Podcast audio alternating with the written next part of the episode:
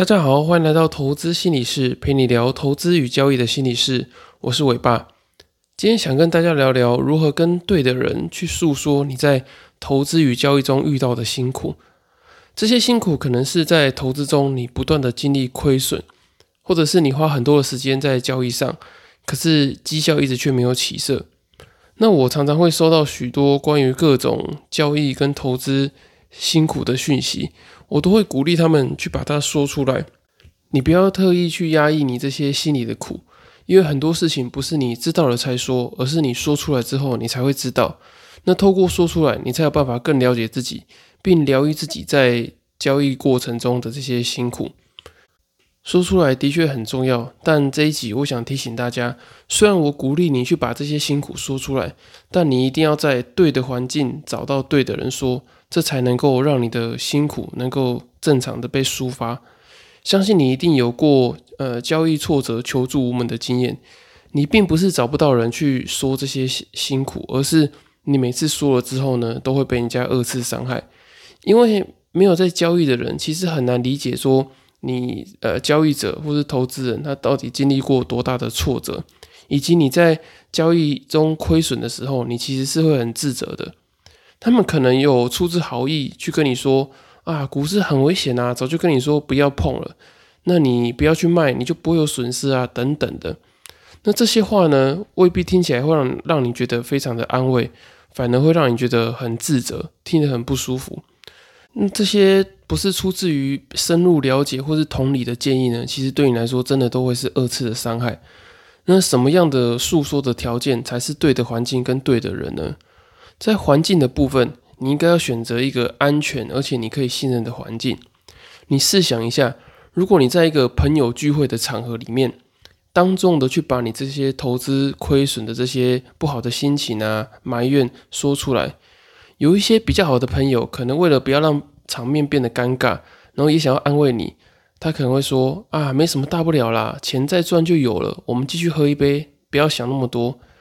那如果是比较不通情达理的朋友呢？他可能会说：“啊，所以啊，我说那些投资都是骗人的，还是老老实实在在的工作比较好。”那这些话其实都很有道理。可是你在大庭广众之下鼓起勇气去说你在内心的这些交易挫折跟痛苦，可是却没有被好好的承接住情绪，而且还被草草的结束跟泼冷水，相信你的内心会是很不好受的。而且更重要的是，那些痛苦。它还是留在你的心里面，没有消失，而且还会更严重。所以第一步，你一定要找一个安全，然后可以值得信任的环境。这个环境可以是某个安静、不被干扰的咖啡厅，或者是你们家熟悉的沙发。你找一个很要好、很值得信任的朋友，那坐在那边好好讲一讲你最近交易到底发生什么事情。可是我觉得最好的方法。还是找一个一对一的，可能是辅导室或者智商室这样的对谈空间，它可能会有好的光线，然后摆设跟一些呃芳香的味道，让你会比较放松，比较想要去有一个对环境有一个信任感，会让你想要把内心比较深层的想法说出来。那至于最重要的部分呢，当然是选择诉苦的这个对象。那交易跟投资的过程中非常的孤独，因为你。几乎都是你自己在研究这个行情，研究这些资讯，独自去操作，然后再独自去承担这些亏损跟获利。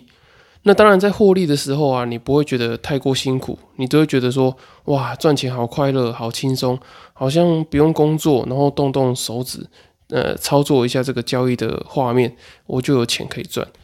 可是，交易跟投资，其实他们最痛苦的地方呢，就是在于。你在获利时间的这个感受上来讲，其实这个感觉并不是很多，你不会觉得说啊，获利的时间维持很长。相对的，你会觉得说啊，亏损跟自我的怀疑的时间其实是非常久的。你会觉得你好像常常在经历投资跟交易的低潮，你会觉得说啊，行情不顺，或者是你操作的状况没有很好，绩效好像怎么比都比不过别人。那因为太过烦闷啊，太过痛苦，所以你需要找一个人好好的聊一聊。那很多人会觉得说，啊，我就找个好朋友，找家人聊聊不就好了吗？但找这些亲友聊聊，其实有一个问题，那就是双重关系。双重关系是指辅导者跟被辅导者之间除了有辅导关系以外呢，还有其他的关系。那以亲人来说呢，你们有着亲戚关系，意味着当你在诉说一些交易与投资的痛苦的时候，你们彼此都会把家庭关系纳入到你们的对话之中。如果你跟你的兄弟姐妹去说这些投投资上的辛苦、投资上的亏损的时候，你可能会想说：啊，我讲的这么惨，他会不会去跟爸爸妈妈说，然后去跟爸爸妈妈寻求协助借钱？可是我并不想要这个样子。那如果你跟你的爸爸妈妈或是你的另一半说，你可能会为了不要让他们担心，你是不是会开始，呃，在说的时候，你就会开始有所保留，不敢全部把你所有投资上的这些心理的挫折、创伤啊、痛苦等等的全部都说出来。那其实这样子对你的这些情绪的抒发就有一些受限。那如果呢，你是跟你的朋友说的话，你也不太能够确定你朋友会不会再把这件事情再去跟其他人讲，或者是你跟他的关系会不会开始产生了变化，他会不会开始害怕你跟他借钱，所以不跟你往来等等的。那透过这这些例子呢，你可以再结合你自己个人的经验，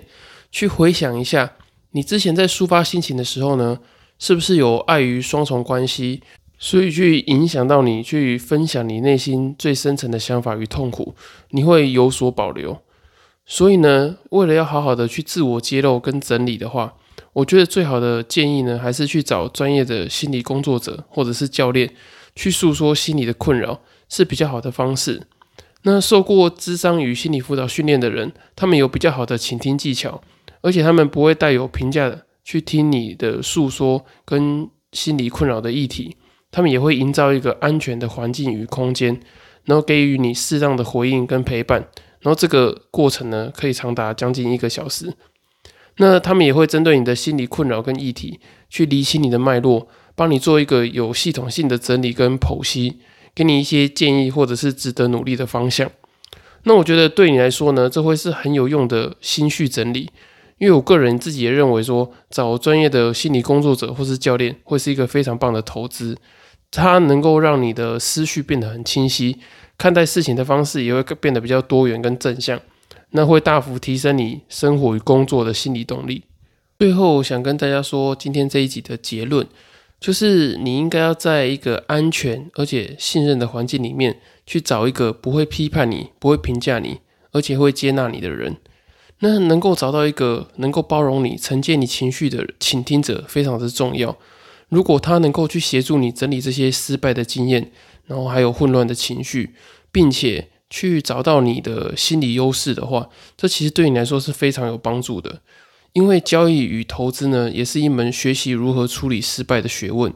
谁能够在这个市场里面撑得比较久，站起来比较快，那他的获利机会也会相对的比较大。以上就是今天的内容，谢谢大家的收听。如果你目前正因为投资跟交易感到心理困扰的话，也很欢迎你在粉丝专业私讯询问我。我很乐意跟你讨论一些交易心理上的议题。